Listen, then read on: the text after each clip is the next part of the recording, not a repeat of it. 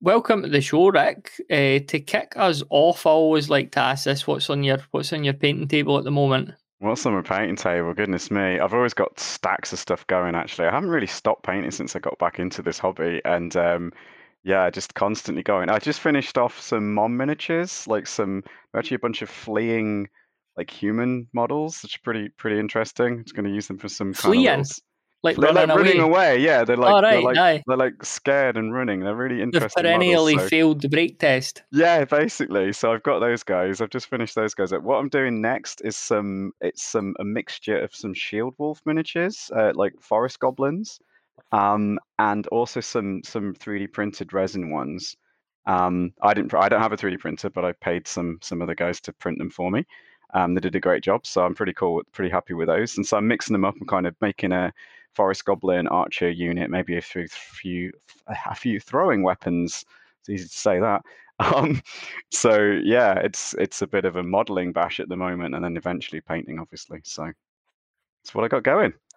Aye, busy stuff. Um, so you you mentioned there, you alluded to since you got back into the hobby, so that means you left. So talk us through that. Like talk us through the, the ebbs Well, and this- flows of your. This is how I found I found your blog actually. Quite I don't know how I found it, but I found it quite a long time ago, very soon after you started it, I think actually, because my it, and it really like resonated with me because your your story is so similar to mine, and I think we're probably around the same kind of era. Maybe I'm a little bit before you with the gaming thing, but I, I first got into this sort of miniatures gaming in about 1988 ish. I was about 12, so I've just aged myself there, but never mind. I won't do the maths on that one.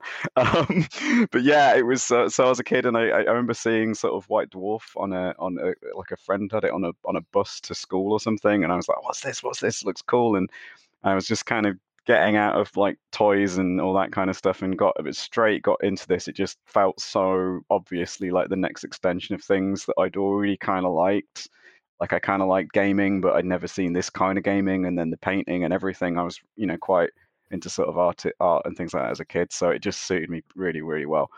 Um, but then, as usual, I kind of got to most people kind of got to university and things, and I got out of it. So yeah, so I had a good few years then. Um, and I, I, back then, I only really played Games Workshop games, like mo- most kids, I guess. That was like my introduction to it all. But I was fortunate, like because it was like the only 80s, I guess it was even White Dwarf covered other games back then. So it wasn't like I was always very aware of lots of other stuff. Like I played lots of role playing games and things like that, I did some D and D and some Call of Cthulhu and you know some other board games. And so I, I was kind of fortunate that although I was quite keen on GW at the time, I already had like a lot of awareness of other game systems that I've found like especially a lot of people get into it they they don't get that unfortunately these days sometimes. Um, so then I got out of it. I jumped back. This is my third time around, actually. So that was my first time. My second time around was about 2005 ish. And it was kind of the end of Warhammer Fantasy Battles 6th edition and the start of 7th. And I got into it for like a year or two then. Um, I basically had a bit, I found like a bit of space in my life to kind of do some painting and things. And I thought, oh, you know, maybe I'll pick that up again. Um, but it didn't really last. I kind of the models, uh, the rules really. I kind of enjoyed the painting a bit, but the the rules and things, the systems at the time really disappointed me. Um, and yeah, I just quickly grew away from it, I guess, and just didn't have the space. And life things changed, and yeah, I didn't really stick around for long. Um, and then yeah, 2019 was my big big return, the start of the year, and and I realized, you know, I had some, again, it was to do with time and space. Really, I had like a, I'm not one of those people like some of my friends are really good at being flexible and they seem to manage to paint miniatures and just do it ad hoc and they just sort of bust out some paints and they're just sat on the dining table or whatever. I, I can't I can't do that. Like I find I need to have a dedicated hobby area to get into this stuff. So whenever I've got an hour free, I can just go and do it. I don't have to, you know, find the paints, find the models, get a cup of water, like get some paint. Like it's all just there, sat for me, ready for when I want to, when I've got some time and that suits me great. So yeah, basically, I had, I had, a room free in my house to do set all this stuff up, um, and I'd like redid the room and things in there. So I kind of got my little uh, hobby corner basically, and that kind of set me up. And then, and I thought, yeah, well, especially the painting was what got me back into it. I think more than anything, because previously I'd really been into the gaming side much more. Um, and this time around, I, I, I do a lot of other gaming as well, like video games, things like that. I, you might have seen my blog. I, I do a, I've had a site for about 15 years now called Agonas, where I, it was all about general gaming things. Um, but the thing that made me interested in miniatures gaming specifically was was the models and the miniatures and the painting and the terrain and the boards and and I thought, you know, if, if I'm going to do this again, like I should really, you know, dedicate and uh, to that side of it, and that's kind of what makes me enthusiastic about it because I wanted something that wasn't digital, that wasn't analog. You know, sorry, that was analog, wasn't digital, um, and just you know enjoying that difference from other kinds of gaming you can you can do. Obviously, like video games and even even I guess board games that don't involve the painting and the creative side. What were some of the?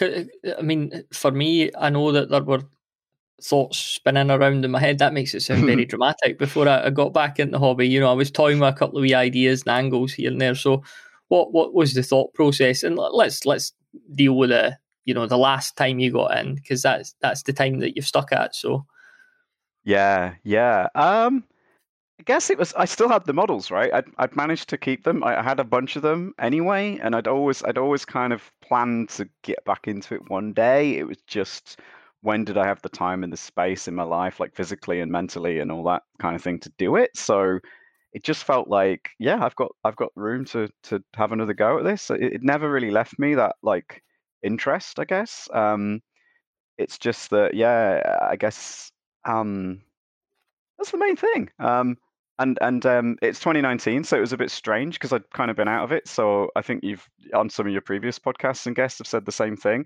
kind of, and you think yourself coming coming back to it, and then I was very much into the fantasy side. Um, like from my I originally played absolutely everything. Like this, I played sci-fi games and, and fantasy games and everything in between. But um, the the one my, my favorite one went from my previous times in the hobby had always been kind of mass battles fantasy was been my kind of thing that I really enjoyed and that's what I had the most miniatures for as well and the, the, the most painted ones particularly. Like I've got hundreds and hundreds of old models that are just in various states of disrepair um, but yeah like I'd already I'd always kept them all and it was like oh this is this would be great to kind of get back into it and and then yeah and I, once I started painting and I found now that I'm older as well that I really enjoyed that a lot more I think I think it's having a lot more patience than when I was a teenager. That's for sure. Um, and it was really kind of I found I can do projects, and I've kind of found ways where where it works for me, where I like to like I like to do a unit at a time. So like I was alluding to earlier with how, what's on my paint table, I kind of get one thing. Sometimes there's a couple of side projects, but I really try and limit that. I'm like, okay, we're doing this unit and we're doing these guys, and I won't do anything else until they're done. So that that that's helps me. I know other people like they kind of collect the entire army, and and they build all the models, and I'm like I, I couldn't do like if I had hundreds and hundreds of models sat in front of me, to, all waiting to paint, I, that would just mm-hmm. yeah. That's sort of thing I did when I was a kid, and I know that that will ment I'll just get a mental block if I do that. So mm-hmm. it works much better for me to do like 20. I think the most models I've ever painted at a go is like 40 models when it's like small goblins and things like that, I can sort of do that. But uh, generally, twenty or less is kind of my batches I like to to work on. Um, yeah, that kind of suits me great.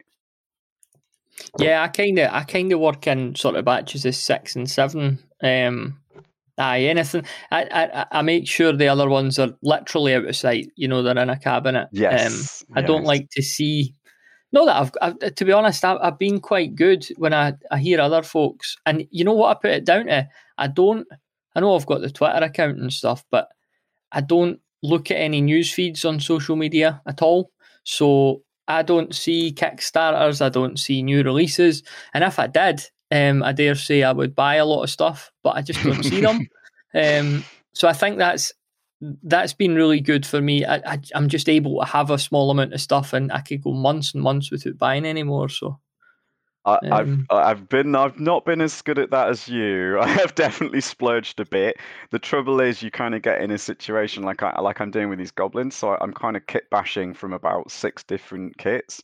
So once I've got that idea in my head, it's like, well, okay, now I need now I've got enough models to make like 200 goblins or whatever, but I'm actually just going to make the 20. But because I want all the parts to kind of mash them up and do conversions and things like that and kit bashes, that that starts to it starts to actually now okay it actually makes sense for me to buy all these models up front which i don't i prefer not to do i tried not to kickstarters are a nightmare though it's a very good point um, because then you get really kind of it's like the fomo you know like you, you don't want to miss it um, I have been resisting. So there was sort of uh, lots of miniatures manufacturers that I follow now. To be fair, I do follow them all. and like Nightmare Miniatures did a Kickstarter recently. I was like, oh, I know I want these one day, but you know what? I can ah, this stuff's till... brilliant. Yeah, it's really good. I got I, I won a contest actually. That's that's and I got some freebies from them, which was super nice as well. And obviously I bought a few more. so why not? Um, so yeah, they're they're beautiful stuff. Um, big hefty metal guys though. They're, they're not for the uh, faint of heart if you're not used to model like those kind of miniatures. But again, yeah, going uh, back to my past, I'm like I'm not phased any. That that's the other thing. Be, being an adult, like I found, like I got better and better at the kind of hobbying side of it. I know when I was like a, sort of teenager or whatever, like trying to deal with like you know a multi-part metal kit is is really difficult and when you've got to do all the drilling and the pinning and the super gluing and yeah and that whereas that kind of thing now it does it doesn't phase me i've got i've got that confidence that i'm I mean, I'm not necessarily going to be the greatest at it, but I know I'm not going to mess it up and think like I've wasted my money or whatever. So, I, I, I, kind of favour the metal stuff, but I'm just I'm terrified to let other people play with it because I they, they, they chip when you look at them, and I know like I varnish them and everything, but I'm just I'm so scared to to put them on a table with somebody because I'm like, don't touch that. Yeah, uh, that is so. a concern. I've been running. Uh, get onto something we might talk about later. I've I've been running a few demo games, um, and I and I've been letting people like str- strangers, even oh, well, not complete strangers, but you know, people I don't know very well, um, like handle and play with my models. and it's yeah, it's it can be a little bit nerve wracking.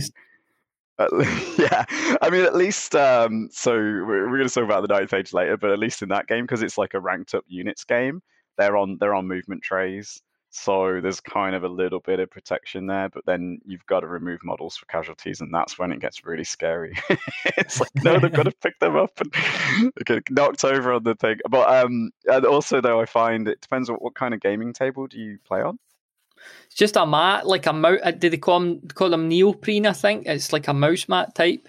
Yeah, that that was what I. Yeah, I've been previously just been playing on kind of a painted wooden table, and then and then this time around I discovered these kind of mouse mat style neoprene tabletops, and I thought, okay, this is actually great because that makes me a bit less worried because Aye, they're nice and middle, soft it's a big difference. If a model falls onto one of them, it's it's not immediately going to break into into five parts. like, if I drop them on my actual on my wood table, there's a good chance they're going to get immediately chipped and break. Whereas, yeah, the the, the nice soft gaming table that uh, that's yeah, trying it out once, and I'm like, yeah, I'm going to invest in more of those mats now because they're really nice and they're nice to lean on, you know, like when you when you when you're leaning over the table. Aye, they give you a nice soft sound with the dice rolling and that as well. It's so. surprising how much difference it makes, isn't it? They're quite expensive when you because they look cheap when you on you mm. if you've looked them and but then you realize that's like the base minimum for like a tiny mat. And once you yeah. choose the size on most of the websites, you can kind of choose how big you want the mat to be.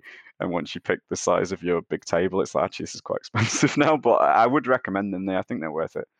Aye, aye, it's such a difference. I mean, compared to when we were young, like the you, you didn't really have access to anything like that. Like I had an upside down Subbuteo mat. We had a, a tiny pool table in my wee brother's room that we sometimes had small games on. So it just kind of. I used um, to play on top. Yeah, similar to you. I used to have um, some boards that we put down on top of a. It was a yeah, it was a pool table, like not a full size one, but then then my, my my brother got into table tennis, so we then we had a table tennis table to put on top of, which was which was perfect. Perfect size. Yeah, it was great. He didn't like it very much. He's like, I want to play table tennis. Like, no, sorry, mate. it's gaming time now. Um, but yeah, I used to, we used to have uh, my friend actually helped me build this. We built like a kind of um, sort of textured terrain. It was using kind of, uh, I guess it was like wallpaper texture things, and and it, it, looked really cool, but it was absolutely opposite of playing on top of a, a, a neoprene mat. It was actually quite painful because it was really lumpy. So if you lent, you put your hand on that, and it would like really hurt if you like lent on it hard. Um, and all your kind of books and stuff got like like little imprints. It was just yeah, it was actually a pain to play on. So it's very keen this time around. It looked great, but you know, there's always a balance when it comes to wargaming accessories and terrain and things, especially for sort of the mass combat games where I feel you've got to balance like the practicality of gaming on it versus the looks. Mhm, Um, mhm. and there's there's a sweet spot to be found there, and I don't know if I found it perfectly, but you know, trying to trying to balance that for sure. So you mentioned the ninth age there, which I want to ask you about. So in, in 2019, when you get back into the hobby, do you do you know the state of play with like Warhammer and Age of Sigmar and all that? I no, I didn't know anything. That was say I started to mention that earlier. Yeah, I was I was again like I think you've had guests on before, and I, and and maybe yourself, and it was like, whoa, what's happening here? This is crazy. Yeah. Like because because it was that thing of like, well, but I mean, to be fair, as soon as I discovered that, I thought, well, actually, this is a bit of a blessing in disguise. Because as I as I mentioned earlier, when I got back into like Warhammer Fantasy Battle, I, I know people a lot of people really like the sixth edition, but when I when you delve deep, they say, oh no, it was the start of sixth edition where I really enjoyed the rules and I got in right at the end of it. And to be honest, I thought it was still a complete mess. and and the start of seventh, I thought, well, actually, they're going to fix all these problems that I found with the rules and things. And and nah, they didn't. They just made more problems. And I was sort of like, this is what kind of disappointed me at the time because I after being away for so long, even the first time around, I thought, you know, all these games are going to be improved. They're going to be perfect now. Like Games Workshop's got loads of money now. It's going to be huge. And and I was really kind of yeah, the production values and things were still there in in the artwork and the background and lore and everything was fantastic, but but the actual the actual rules still left me really wanting. And so even back then in sort of 2005, I've been searching around for like different game systems. Um, and I played a lot of this system called um, it's actually Armies of Arcana. Um, it doesn't exist anymore, so you can just about find a few things about it on the internet, but it's really hard to find. So that that didn't last, unfortunately. When I look back in 2019, I was like, well, "What's happened to Warhammer? What's happened to Armies of Arcana?" And they'd both gone. So I was like, "Okay, uh, right. I guess uh, I'll start researching this." So um, I actually, I actually kind of yeah, because I'm because I'm, a proper geek and a proper nerd, as we all are a bit in this hobby. Um, I, I kind of sat down and did tons and tons of research, and I, I wrote a big um, article on my blog for it, and I, I still add to it now because it's kind of in my own. I kind of comment on my own articles because it's as much as a reference for me. It's like really that's kind of often why I write things. It's kind of like I want to have a reference that I can look back to. Um, and I, and I went through tons and tons of games. So I looked at sort of Age of Sigmar and um, and and I discovered the Ninth Age. I discovered, discovered Kings of War, and I was like, okay, well, actually, which of these systems kind of grabs me? And and and I wasn't too sure at the time, but I, I kind of read more and more about them.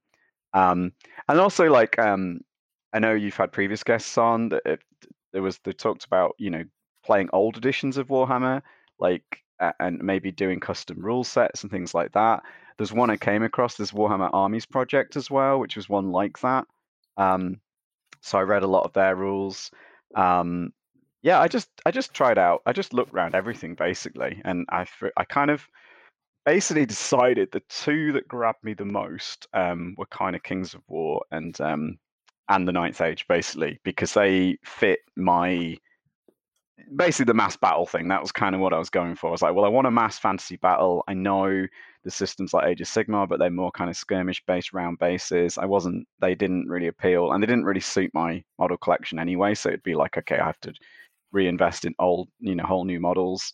Same with things like Warmaster, um, the, you know, the smaller scale battles. Although you Mm. can adapt them, um, because all my models are sort of 25, 28 mil scale, I was, you know, looking ideally for a rule set that suited. So it's kind of the miniature. I guess it's the miniatures first, and then looking for the rules that fit that. Um, and I got really got into the painting. So nearly all of 29, I was like, well, I don't, I know what I don't want to do. It's like get into the gaming and forget about the modeling and the painting because that's kind of why why I'm here. So I decided, right, well, I'm going to paint like mostly. So most of the most of like 2019, I just spent the entire time painting and reading rules, but not actually trying to get any games in. I had I had a couple of small games of um, uh, I played a, like a tiny demo game of Kings of War with a friend, and we didn't really know what we were doing because we were both new to it. And I played like a couple of the. There was a small scale variant of Ninth Age, which I'll talk more about later, hopefully. Um, and I played a couple of games of that, and we kind of oh, this is actually kind of fun actually.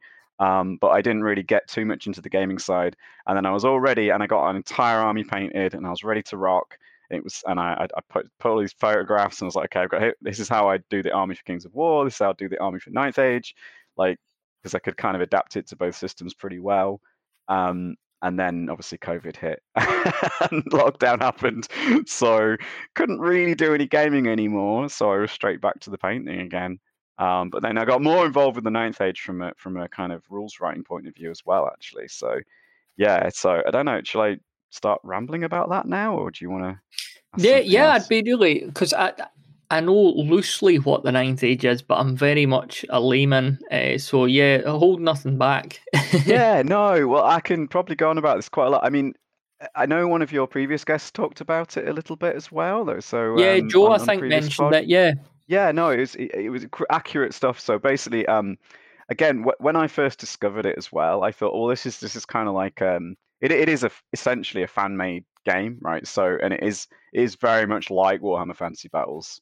Um, it's quite clearly inspired from all of that. Um, and when I first found it, I thought, oh, this is kind of like a, just another variant of Warhammer Fantasy Battles. So I kind of threw it in with sort of Warhammer Armies Project and other things like that. Um, and I think your, I think it was Joe then, yeah, said that um, it did it originally the it came about there was what's called the European Team Tournament, I believe, ETC, um, for which played Warhammer Fantasy Battle. Um, but they used a, like a special set of tournament rules for that. I think it's called Swedish Comp or something like this.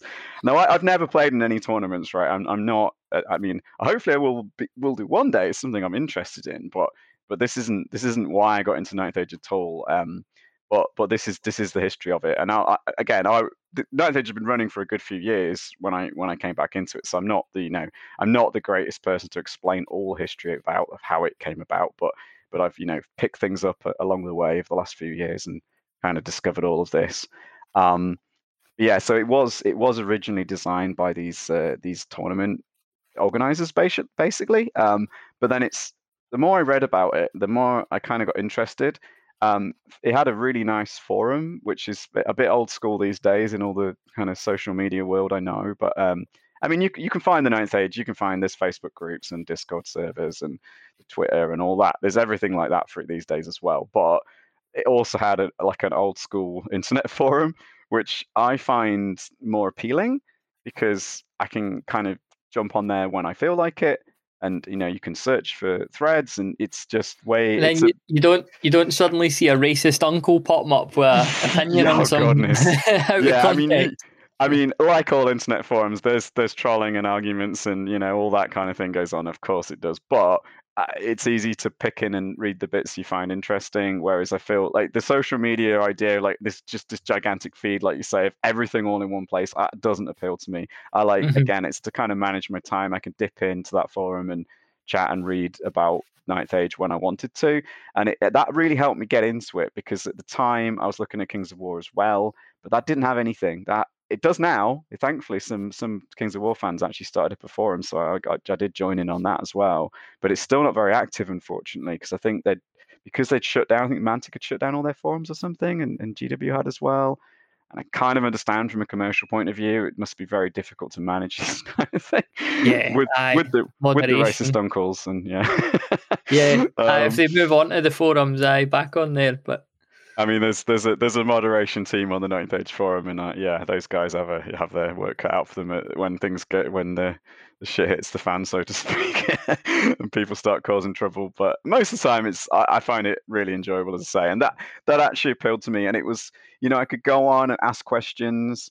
Uh, and you know, t- chat to people and, and, and get get replies like really really quickly. Um, so like whenever I had a rules query, it was literally like within hours someone was there answering my stuff on this forum, and I was like, this is fantastic. So like I said, I was played a few demo games um, of the small scale games, and I just thought, you know what, like this is what's so what because it's because it's this community made game, right? Um, I think that's what makes it kind of unique. So even though you can argue, yeah, it's similar to other Warhammer Fantasy Battles adaptations. Um, I think this community made, fan made thing like really stands out for me. Um, I mean, I'm not. I would say like even some of the rules. I've, as I said to, in the past, I'd not been a huge fan of Warhammer Fantasy Battles. Um, from a rules point of view, even though I enjoyed the aesthetic and style of the game, like I got very frustrated with some of the some of the problems it had as a game. Um, Ninth Age isn't perfect for me in terms of the rules, but I and it's not going to be the perfect game for everybody. Like I think there's a there's a heck of a lot of taste involved in that, of course. Uh, and I know that like you prefer like the smaller scale games, for example. So yeah, it, yeah. If you play like the so that it's got a number of rule sets now though. So the full game was is technically called the Ninth Age Fantasy Battles. That's its full title, um, and that was their only game for a long time, really. So that's why people kind of just talk about the Ninth Age. They kind of mean that, but it does actually have a bunch of smaller scale rule systems now as well. So just just to be aware. Again, I'll talk more about those later. But yeah, um, yeah, I got I just yeah that community thing was was a big part of what got me interested in it. Um, and then even to the point where people then asked me like, "Oh, do you want to help out on these things?" So like I got involved actually basically being part of the team that makes the ninth age. Um, just because I was talking on the forum and people saying, "Oh, well, do you know that?" Uh, so, I, for example, like they've one of the really cool things on their forum um, is their miniatures library. So, and I see, I actually see it get referenced on other places that are nothing to do with the ninth age because it's such a good repository of like models, basically. Um, so you, you do have to know the ninth age factions. Um, they're all kind of obviously you've got things like orcs which are pretty easy some of them have been everything for legal reasons even though some of it's quite clearly based from old warhammer factions um, obviously legal reasons they have to change everything so that's one of the. I didn't know that. I didn't know that, but I, I mean, I know, I know, I know the law. Well, I don't know the law. I know the law roughly, but it's... I didn't realize that they were going that far as to yeah, um, so so the ninth age, so they, despite the name of it, which I'm not keen on by the way as well, it's unfortunate. It obviously it alludes to the fact that Warhammer Eighth Edition was the last one, and they and they stopped it. So the ninth age, I mean, but it has now been built into the background, so there is the reason why within the background it's called the ninth age because in this fantasy world it's been through eight previous ages, and you can read the history of those ages and things like that. So there is an in-world explanation for. we for we better revisionism there. Yeah yeah, maybe maybe that wasn't the original reason why, but that's technically the reason why now. But no, because I'm not part of the legal team, but honestly, so the Ninth Age has so many people in the community involved with it. It's literally hundreds and hundreds of people who help out and do their own little pieces, and there are some legal experts who help them. Um, and because they want this this community based war game to be an ongoing thing, they don't want GW to be able to come along and just go, yes, cease and desist, down you go, mm-hmm. right? So they want it to be, you know, be able to survive, and that's always been one of their things they've been keen on. So I think from the outset they they will it wasn't probably had a lot more Warhammer terminology and things like that when it, the, the older versions, but these days you won't find anything that GW can copyright basically anywhere on a Ninth Age thing, and, and, with good reason because we know what they can be like. Um, Whereas I think some of these other fan made systems, um, I'd be very nervous because, yeah, I mean, you, you can download them all and obviously you've got your own copies. But if you were trying to run tournaments and, you know, dist- distribute things and have a website and things like that, if GW want to shut down some of these ga- games, there's no doubt they could from a legal perspective. Whereas the Ninth Age is pretty safe from that. None of this is for profit, right? This is the other crazy thing, right? Everything is free. Like there are things you can buy to do with the ninth age, like some of the online games and things like that, like digital things. But eh, generally speaking, like all the rules, everything is absolutely free, and it always will be. There's it's a not-for-profit thing, which is again that's another key difference, right? The motivations behind this system.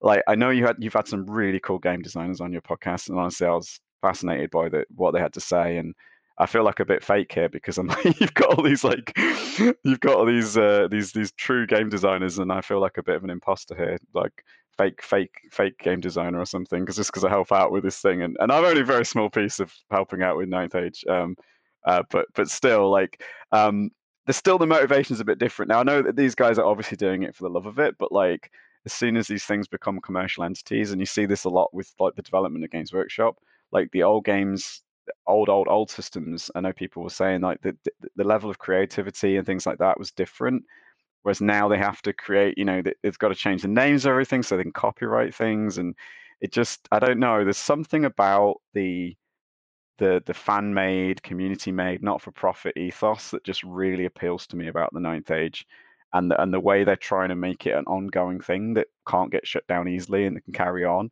It's sort of like like Games Workshop killed off Warhammer, right?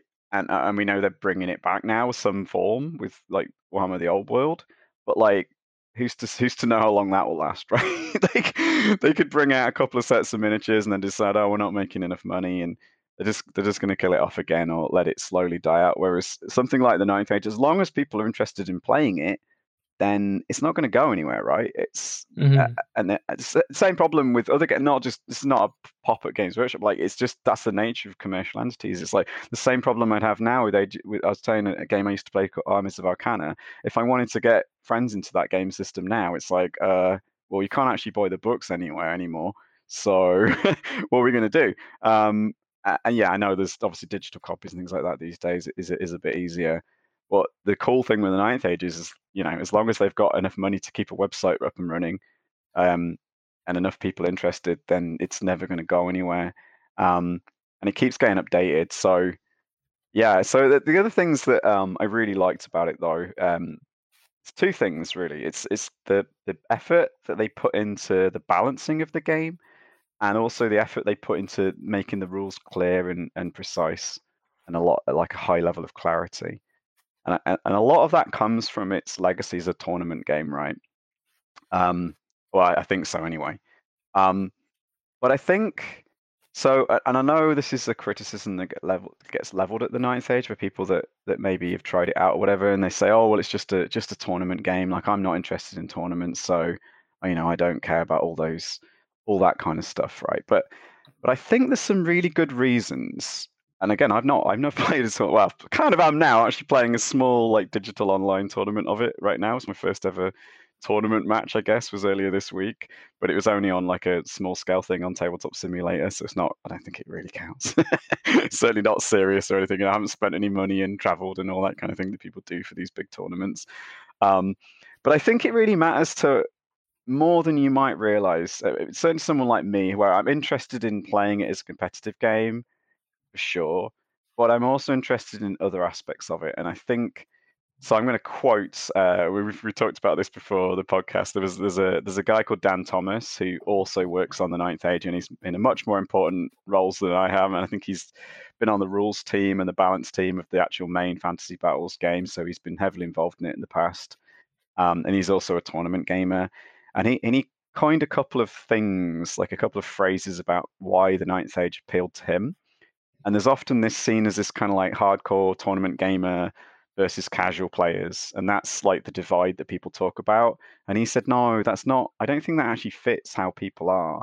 He, he claimed he claimed a couple of things. One, he thinks there's like two kinds of hobbyists: there's the slow hobbyist and the fast hobbyist, right?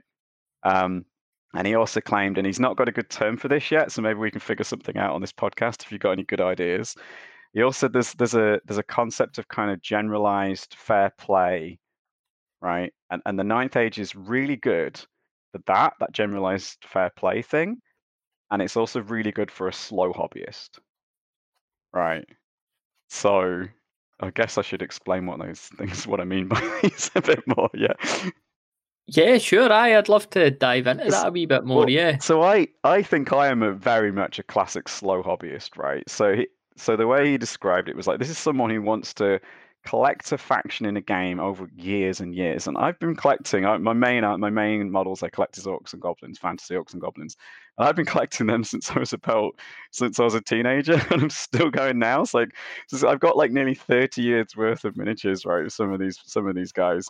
And that if that isn't a slow hobbyist, I don't know what is. I'm still and it's the thing, it's like you you don't just want to, you know, you want to collect that faction and you and you want to explore like the different armies you can play with them and you want to and you want it to be you want all the things to be viable whereas like the fact it's when you talk about obviously most war games have a concept of list building right? Where you can choose what kind of army you want to take to a battle um, whereas like a fast hobbyist is like they want to build like the latest best list and they're happy to buy new models change everything it's almost like you get it in like a hobby like Magic the Gathering as well, where it's like you know you're always kind of searching for that best new deck, right? The best new cards, and it's a very similar model. And actually, I've noticed with like, Games Workshop games, they've even got these kind of hybrid card miniature games now as well. I'm not I'm not familiar with any of them. I'm not playing any of them, but I saw actually this and that seems to be the obviously that makes a lot of money, right? As well, these this fast hobbying style is great for companies because it's constantly like, here's you've got to buy the latest, greatest new thing to keep up with the the meta game and all that kind of stuff, right? Whereas a system like the Ninth Age, because their only goal is to be balanced, right? They they don't have to like create a new unit that's good, like that, and some new. Mo- they don't create any models at all. Like companies make models that support the Ninth Age for sure, but the Ninth Age itself is just they just make the rules and the factions. So their their goal is just to make everything as good a game as possible and to make it as balanced as possible. So there's no commercial motivation to try and make it into a fast hobby, right? It, it, for someone who wants to just play, like I just, and you see this actually with the orcs and goblins like faction in Ninth Age the amount of variety I've seen in lists and, and units, like there isn't. I don't think there's there's maybe one or two units I've not seen on on a table on a on a tournament list as well. This isn't even just this isn't even for casual like for fun games. This is like people trying to win at tournaments, and you still see almost everything used. There's like a couple of options, like like niche equipment options. It's like yeah, well, okay, you don't really see those. I've not seen them, but almost everything at some point over the last couple of years since I've been following it I've I've seen someone use, and it's like that's so cool. Um, and even games like Kings of War, which have got pretty good, they seem to make a good effort at balancing things, like a lot better than I'm used to from say Games Workshop. Um, it's still not even close, right? When I compare the the kind, and I think this again, it comes down to the motivation, right? Because whereas Mantic do try and make a balanced game for sure, they've still need they've got this commercial cycle and they still need to release new books um, and it's very hard like once you put books into print as well um, they can't they could they do i know they do kind of they do a patch update essentially once a year um, and they try and fix things but what i've seen from the last two patches has really disappointed me again with kings of war because i know there's units that like are completely not they're just not good. like they're just not like you can just about use them. I'm not thinking anything's useless, but it's like if you were trying to build a good list, you'd never ever pick them, and no one ever does. And you look at any tournament, like you see, you never see, and it's like kind of half the faction at times. It's a lot of stuff, and it's like the orcs list, for example. There's a ton of units you just never ever see anyone play with in Kings of War, and they haven't managed to fix that in the t- two patches for two years now. Whereas Ninth Age do a similar thing, but they, they, they do patches every year where they change, you know, adjust points and things like that. But the amount of effort they they put into that is insane. Like they have sort of um they collect they try and collect data from all the tournaments and things like that that people run for the, for the Ninth Age. Um, and anyone can input as well. Anyone again, they've got this forum you can go on. Obviously, you probably if you're going to just complain and whine. You do see a lot of that. That's the downside.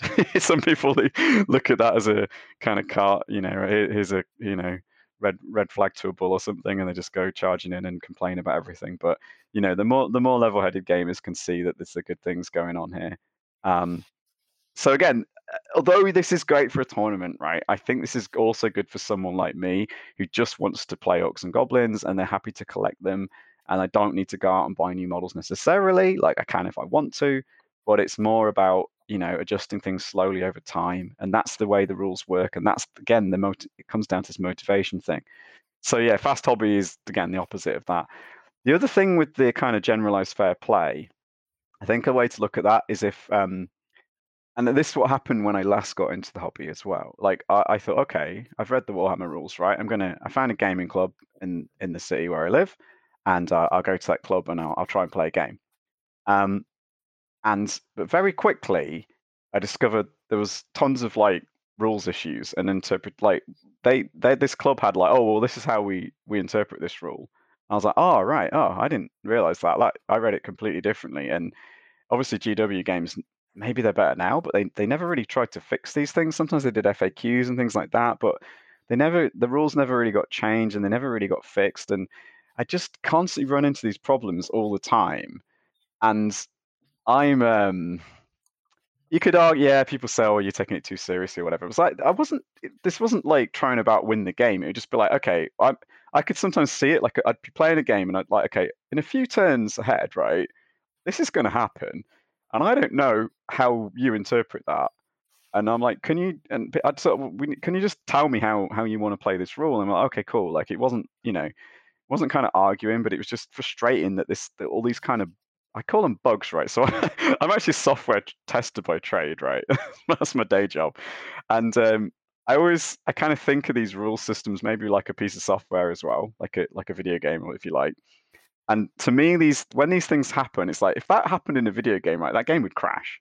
like, this would be a bug. Like like it frustrates me when these things happen, and I really like a game system that try at least tries to clean them up. Like it's it's very very hard, and obviously you're always going to get things with physical games, right? You're going to have things like, well, what do we do about cocked dice, and you know when we've got some terrain that doesn't exactly match the rule system, and how how are we going to deal with that? Like I've got a pet thing with like hills and like with units and it's like okay well units just like just clipped millimeter onto the hill is it on top of the hill or not? And you know little things where you have to you know that those are kind of you know gentlemen's agreements or whatever and you can easily sort those kind of physical aspects of the game out but but when the actual rules don't tell you what to do it's it, it, yeah it frustrates me and um and, but again if you're playing with your friends and obviously or you play at a club regularly or whatever like you can easily resolve these things right?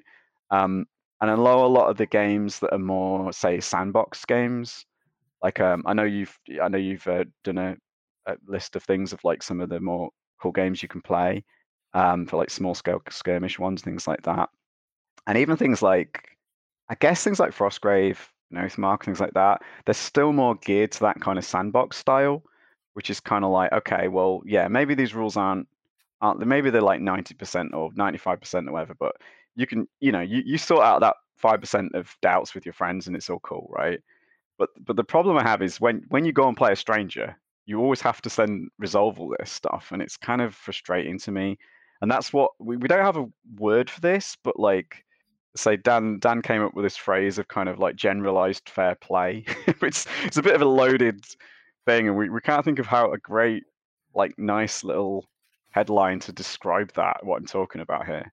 Um but but it's something that I I really like in a game where I know you can go to a tournament or go to just your friend's house and we don't have to have a discussion about the rules. We don't have to have a discussion about, well, I know there's a concept in other games like, oh, do we play like fluffy lists? Like, do we play like like the strongest list or whatever? And again, none of that like it's the goal of ninth age that where none of that stuff should matter. Like everything should be pretty fair and pretty fun.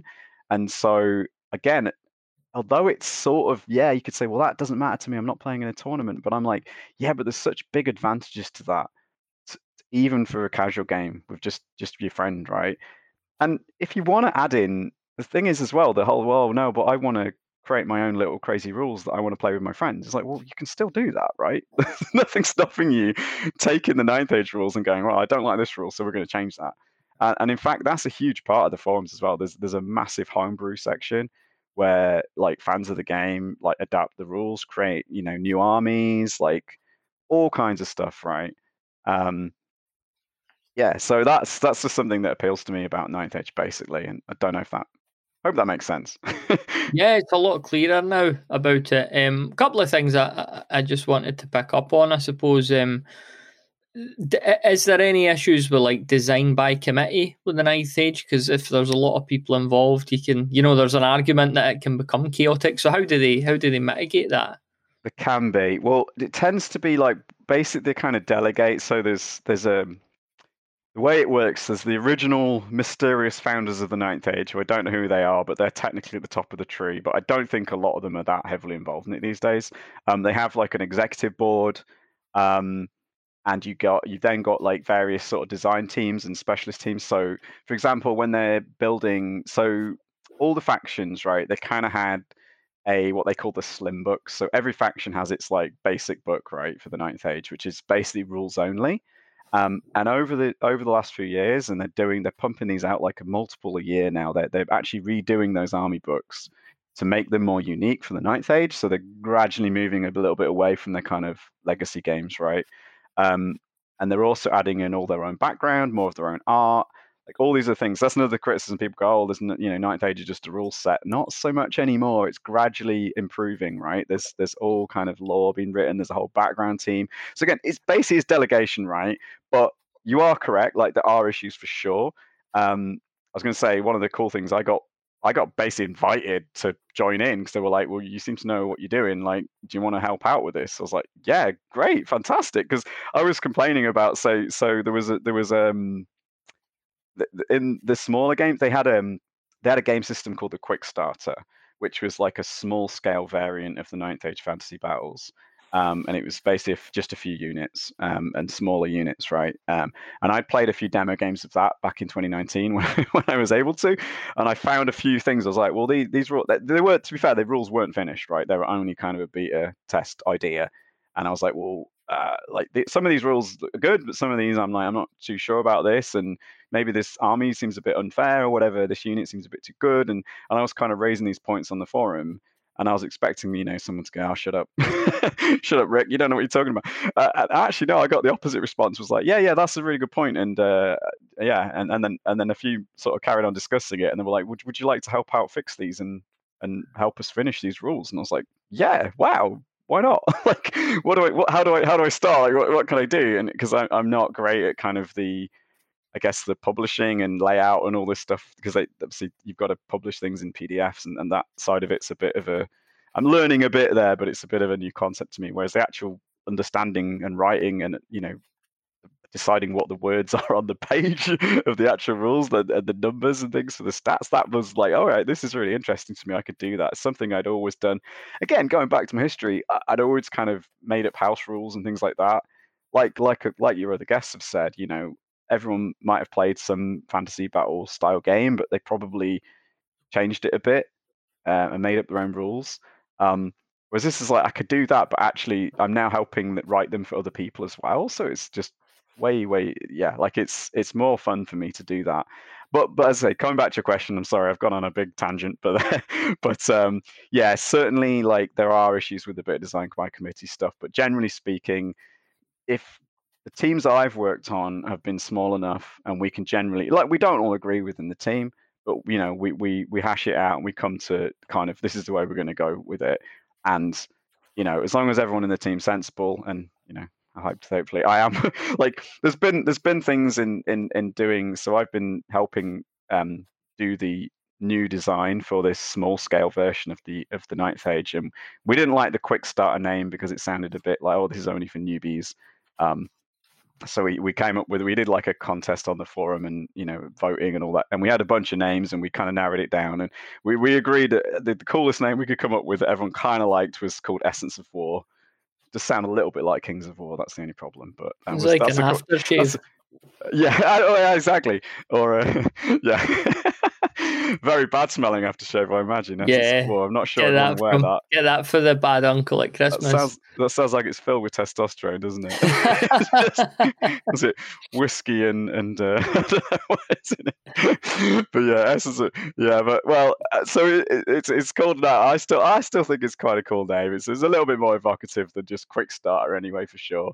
Um, and uh, yeah, we, we use that's That's the so we've been redesigning that, and there has been things where I've gone, well, I think we should do it this way. I don't think we should make this change or whatever, and I've kind of been overruled, and I've gone, fine, that's that's cool. But then you find out when you start playing it and play testing it, you actually actually you know what I was wrong. Like this was a good idea, and so I think as long as you're working within a sensible team uh, who all can kind of agree to disagree and move forward, um, which has certainly been my experience with the people I've worked with on my bits of the ninth age is only a very small piece of the pie, right?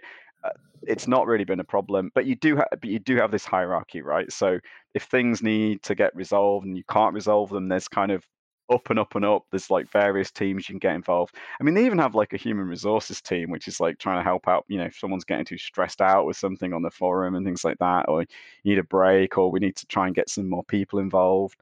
There's there's so much stuff. I mean, like, I mean, I'll just I'll made a little short list of things. It's like people there's so many teams on the ninth age that, that, people can get involved with if they want to.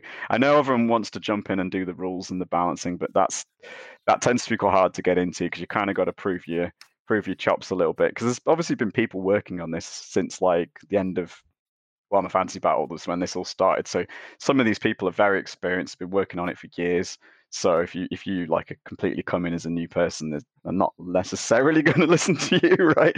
Um, but like there's teams for like artwork, there's teams for like the design, there's obviously people making the homebrew homebrew kind of systems, like I said. There's people working on the background lore that like um, and then there's people who are like admins on the forum, people who I also help out trying to find new cool miniatures, like so for those miniature libraries I mentioned before on on the forum. Um, uh, and that, that's really that's why I do keep up with all the Kickstarters and things as well because it's, it's, kind of part of my job now. If you like, not not my paid job, but my, Poison my job. chalice my job for the ninth age. But I only look at orcs and goblins. I'm like, uh, yeah, I'm, like, okay, just orcs and goblins. I'll do that. Um, and then there's people who help out on the social media. So there's the Essence of War team, which I'm a part of. There's people who do the play testing, like people who do the balancing, like the data entry, like rules clarity, proofreading, all the publishing stuff to do with the, you know, making a PDF file and things like that. Um, and I say there is this hierarchy that you do have to work within. Um, certainly not going to suit everyone. Like it, I know a lot of the kind of, I guess, it's like, I guess a lot of the game designers that you've had on your podcast, for example, they really want to do their own thing, right? And you, if you want to have control of everything and be able to do it exactly how you want it, then yeah, you, you're not necessarily going to enjoy working on something like this. You do have to understand that you have to join in and be part of a team, um, and work with the existing, you know, teams that are there as well. Um, so I think that it probably doesn't suit everyone. Uh, you definitely need to have a some communication skills, I would say, because especially written, because a lot of this is taking place over the internet. Um, I mean, like on my, we do try and have like voice conversations like that at times within the teams I work on, but it's definitely more of a written thing. So it's not going to suit everyone for sure. Um, but if you if you can if you can work within that, then there's definitely so many interesting things. And I just yeah, it just it really became almost i realized it's like this has become part of my hobby. It's like it's it's almost like a work. It's like but again it's but it's fun work right? Like you you make this podcast right? I mean that's become i guess part of your hobby right as well? Yeah definitely yeah. and it, and it, it kind of becomes a positive feedback loop i feel like. The more it is that it is one of those classic you know it's a cliche but it's like the more you get the more you put in the more you get out. Mm-hmm. Um, mm-hmm. and I, and I feel that a lot with the ninth age community as well um, so again, as I said earlier, rules wise, it's not going to appeal to everyone. I can't, you know, I'm not, I'm not here to give you a sales. I mean, there's nothing to sell; it's all free. there's no sales pitch needed, right? It's there for just anyone who's. Shave. It's just aftershave. But apart from that, apart from when, yeah, when we make our uh, ninth age branded aftershave, then we'll have something to sell, right? But no, they, they would. So, so third party companies could come along and make that. With all, with all, all joking aside, right? they're they're happy for third party companies can use the ninth age thing. Like you're allowed to put on like compatible with the ninth age, and they, they they've got various things, and they'll help you somewhat with marketing. So so like on actually one of the teams I got involved with as well is the Twitter team for ninth age. So one of the things I try to encourage, so there's a bunch of companies that have basically said, yeah, we support this system, and we, you know, our models are suitable for this system, um, and to try and kind of work with them as well. It's like so on Twitter, you know, if those if those companies like put out tweets of here's some new models or here's a new Kickstarter we're doing, whatever. Like I try and you know publicize that on the Ninth Age Twitter. That's like one one of the things I do to help out with the project as well. Um, so yeah, that that's just so again that's that. So so if someone did want to come along, if any co- company out there has heard this podcast thinks the aftershave's a great idea and they want to make ninth age branded aftershave, they could do it and they'd be allowed to put a logo on it, but they wouldn't. It wouldn't be part of the ninth age project, right? Because the whole point of this project is it's not for profit and even the money they do have like to they have they do like a kind of donations thing just just for kind of keep the websites running and things like that so there's obviously a bit of cost involved there so that but that's all just done by voluntary donations um so yeah that whereas like third party companies can can set up whatever they want and obviously they, they could be profit making as they as they would be right um yeah there's this yeah but as i say it's, it's just that kind of thing the more i got involved the more i found i was getting out of it and actually like searching the models. And it, honestly, that was another thing coming back to the hobby. Like after a few years away, it absolutely blew my mind the amount of different miniatures that were out there because I was kind of like, oh no, uh, Games Workshop don't produce half the models I want anymore. That kind of sucks. So I was like, well, I had all these, like, I'd had like half built orc units from like decades earlier. And I was like, oh, I can't get the models to finish these off now. But actually, it doesn't matter because there's hundreds of other ones that like, and there's so many cool stuff. Um, and one of the things that, and also see, I know you've talked a little bit about 3D printing um, on your previous podcast as well, and I think that that's like with a with a with some commercial systems because the money is tied up in the miniatures, right? That's of concern. like, I don't know what Games Workshop's future plans are. They're obviously going to have some kind of business plan for this eventuality because I think over the next 10, 20 years, like, it's just going to become bigger and bigger, right? 3D printing. Um, I mean, it's a whole massive discussion there, so I shouldn't really start this as we're coming to coming up on the end of this podcast for sure. But like, yeah, yeah, Ro- Roby uh, Roby Jenkins, who's a guest on Precinct Omega, he does a good podcast, um, and he talks about this a lot. Um, he's got some some really good takes on it. Um, not some I know a lot about, but uh, he spoke about it in some depth. Uh, you know, pertaining to how Games Workshop will handle this. Um, and the, the, the predictions he makes aren't entirely bleak for them. It's but it's, it's very interesting. Hi, um, he knows yeah. his stuff. Well, but the, the good thing for a system like the Ninth Age, because the rules part of it is not for profit, it's like the more models the better basically mm-hmm. like mm-hmm. and and actually this 3d printing has enabled like i think it's got some people back into it because it's it's can be a lot cheaper potentially depending on how if you've got all the space and money to get the 3d printer which i don't really have the space for 3d printer realistically so that's a shame for me but some of my friends do and i've also said i've found some companies you can sort of send the files to and they can print them for you fairly pretty good prices actually as well so so there's all of that and I know that's been an issue with some of these mass battle games as the prices of miniatures have got higher and higher over the years. Um, this is kind of a bit of a nice reset for that, I suppose. Um, might actually end up miniatures getting cheaper than more expensive all the time. So then it becomes a bit more practical to collect a big army. Um, but again, there are variants for the Ninth Age that aren't don't need a gigantic army. So so I said there's Essence of War, which I've been helping out with, but there are some other skirmish rules as well. There's some there's a couple of like kind of spin-off scenario skirmish games at the moment that are published, but I know there's more in the works um, that that hopefully will come out over some time. I mean, the other thing with the design by committee, it can be a bit slow, right? This is this is the thing with the ninth age, right? Work on it. Although you know, because it's volunteers, right? No, no one's getting paid. No one's no one's got this as a job. So it, you can you can find you're working in a team and then someone just needs a break for a few weeks or whatever and, and it's like well we can't we can't really progress this because we need this guy and it's there's there's a lot of that that happens for sure um, but you just have to take that into account and again if, if you're a slow hobbyer like me and you're like well i plan to be playing this for decades really like I, I'm, I'm not in any big rush. like it been it, sure it can get frustrating when you know I, I, I get it from like I like I'm pushing to publish things and I'm like I want to get this finished. And it's like oh but we need this guy on the layout team to help out with this. And we need someone from like you know this happens a lot with some of the books that I'm not involved with but you know they they need some artwork or something like that. So they're kind of waiting for that. Um and you can't really like well get it done because everyone's a volunteer right? So there is that for sure.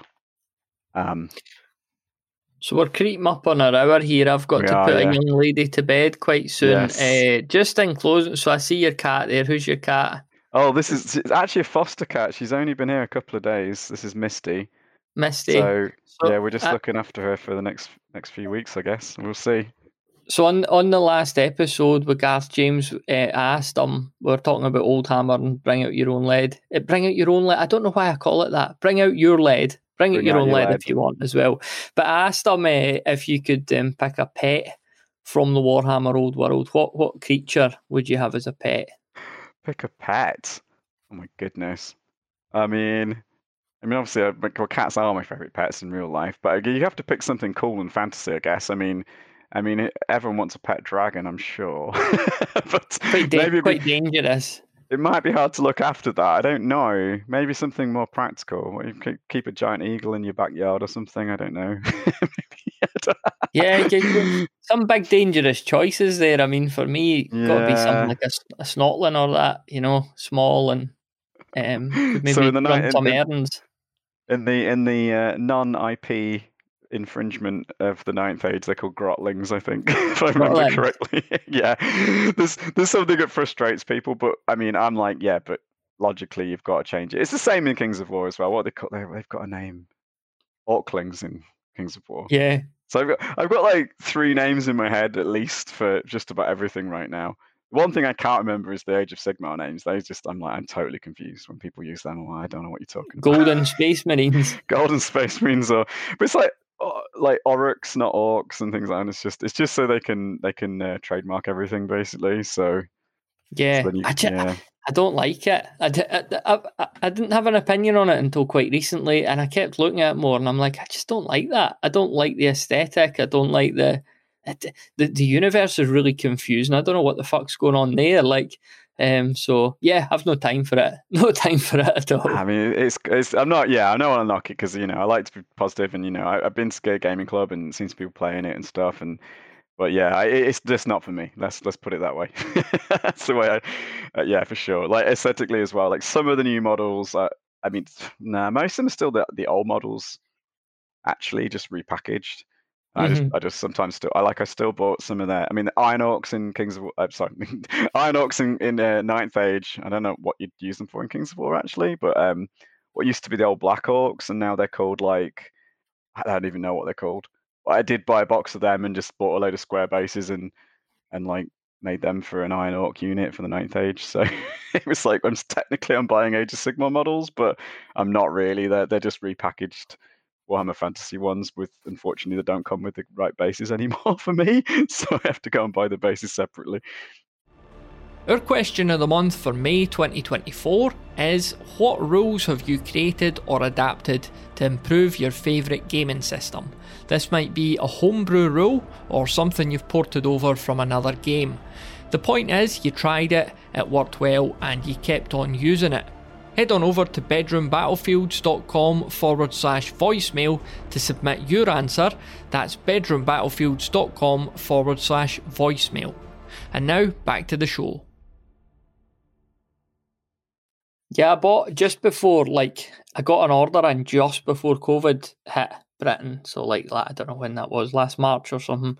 So I bought, um, I decided to get some Games Workshop stuff. I got the Marauders, the Chaos Marauders, which I do like, to be honest. Um, and I think they do go back to, to fantasy. I think they, they, they used to be on square bases. So I got them. I got Necrons as well because I used to have a I used to have a metal Necron back in the day. I think I got it free with. Would that have been right? Would I got a free metal model with White Dwarf? That doesn't seem right. Maybe it was plastic. But I had a Necron anyway back in the day. Um, right. And it was quite a good model. It looked a bit like, you know, Terminator 2. So I got the new, I got the modern Necrons. I hated them. Um, I thought they looked like, I don't know, I don't know what I thought they looked like. Car- very cartoony, which I'm not, I'm not averse to. Like, I'm into Oldhammer, but and they were terrible to put together, like really bad. So I, I just sold them, sold them straight oh, away. Wow. Made a loss, but. But you play? Are you planning to start um, Kill Team or something like that? Then is that no? Your... I, I just genuine. Just just um, one of the models. Yeah, just wanted to to get them, build them, paint them up, and that. Yeah, um, but I didn't like them at all. I ended up getting to to because I wanted some sort of like robot style stuff. So I got um Terminator Genesis. I bought them on eBay because they were quite hard to get. So literally Terminator 2 Terminators um, from Riverhorse, I think, um, which oh. is who runs Riverhorse again? Uh, is it Alessio himself? Is that his company? I think that actually, yeah, I think it is. Yeah, I I think it is. Um, I saw that they must have had a Terminator game. Uh, I loved Terminator 2 when I was wee, so. Um, oh, no, yeah, me too. Was glad to one. get yeah, so um, I got some of those um, when I got back in the hobby. Got um, got some Konflikt Forty Seven miniatures too, which the the aesthetic of that game is great. Um, sort of like weird um, World War Two, if that's the genre you would call it. Um, oh man, it's it's it's, cool. There's so many games and so many systems now. Like again, I talked about the amount of miniatures there are now, and, and it's like it's really cool that it's not just it's it's almost like because it started out that way, right? There was a lot of cust- lot of games and a lot of systems, and then it felt like it only became GW for a while. It might have just been my perception from an outsider when I wasn't in, so involved in it. But now, like diving back in, like reading your blog and, and the stuff you've mentioned, it's just so much stuff, and I think it's great. There's so many options for people.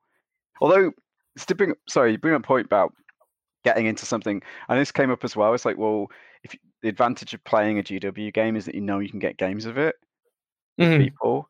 Um, I, I'd say one of the nice things about the Ninth Age in the UK, at least, I, I think it varies from country to country and region of the country for sure as well. Um, it's it's big enough where you can generally find people playing it. Like I've I've I've found a few people in, just in my city who are interested, um, and and then people are already playing it, but like I haven't found any events and things. But you know, I've been trying to build it up a little bit and take it to some games clubs and things like that. And I think because it has that Warhammer connection, it helps it a bit in a well in a way as well because people can see well I can I can easily adapt to this if I've got some models that might have been built for another game, but you can use them in Ninth Age really easily. Yeah, um, or even if you play. I mean, I I'm also really interested to play Kings of War as well. That's one of my game systems I'm really keen on, and but, but I'm keeping my models sort of single based so I can put them on trays for Mhm. both systems. The trouble with Kings of War is as soon as you move onto the big like multi-basing blocks, then you you kind of then stuck into playing Kings of War. It's a Which is why portable diorama. Yeah, um, oh, well, I could go on about that. I won't, I won't touch that one. Again, not my taste necessarily, but if people want to do it, it does look cool sometimes for sure. But uh, I, I kind of prefer the single models, and um, I'm a bit of a. People always say my base is a goblin green, and I get very, very angry because they're not actually goblin green. They are Vallejo camo green. okay. Good. my Um, goblins are goblin green though, for sure. So getting us wrapped up, right? What uh, links do you want to share with the listener where they could check out your stuff, the Ninth Age, etc.? Sure. Well, the ninth age is just at the the dash ninth dash age.com, which is a which probably depends how you spell it, and yeah, it's N I N T A, like the full words. But if you just search the ninth age in any format on um on like Google or a search engine or whatever you use, you'll find it. I'm sure it's pretty easy to pick up, right? Uh, and the website's been through a few development now, so it's not too shabby. And then you can go to the forum if you want to delve in, or you can search for it on Facebook and things like that. Um, for my own stuff, I, although I'm um, my nickname online has been Remy seven seven zero seven seven for about decades now, so that you'll find me anywhere as that name. Um, but you can, but I also my gaming stuff. I I use the name Agoners because it's like my gaming blog. Again, I've been running that for over a decade now, so I've kind I'm kind of stuck with it now. It was a thing of me and a few friends did, but now it's just me. Um, and originally it was only about video games, but I'm gradually expanding it to uh, to kind of cover a bit of tabletop gaming as well because that's what I'm interested in. Um, so I've kind of created a tabletop gaming section on my blog just just for that. If you're not interested in anything else, you can just filter um, on tabletop gaming. And I'm on Twitter under Agoners as well for my, all my gaming stuff. I kind of keep that separate from my my real life, as it were, even though it's definitely real. um, but you know, helps me compartmentalize or something. Um, so yeah, Agoners. That's A G O N E R S. If you didn't guess, um, for me, Ninth Age for that. Um, uh, there's suppose another blog I should should mention that I plan to do more work for. There's a blog called Collecting Green, which um, I help out on from time to time, and I'm actually planning a few articles in my head right now because uh, because I'm building these new Goblin units, and that that blog's all about all the Goblin and Orc models that are out there. Um, and yeah, I've chatted with the guy, and we we kind of both write a bit for that sometimes. So I've, I'm planning a few articles for that because my my own sites, I'm like, well, they're about gaming. I don't really want to post stuff that's purely about painting or miniatures. Like I want to have a gaming slant to it. Whereas like on the collecting green, if I want to write something that's just about painting or something like that, I put it on there.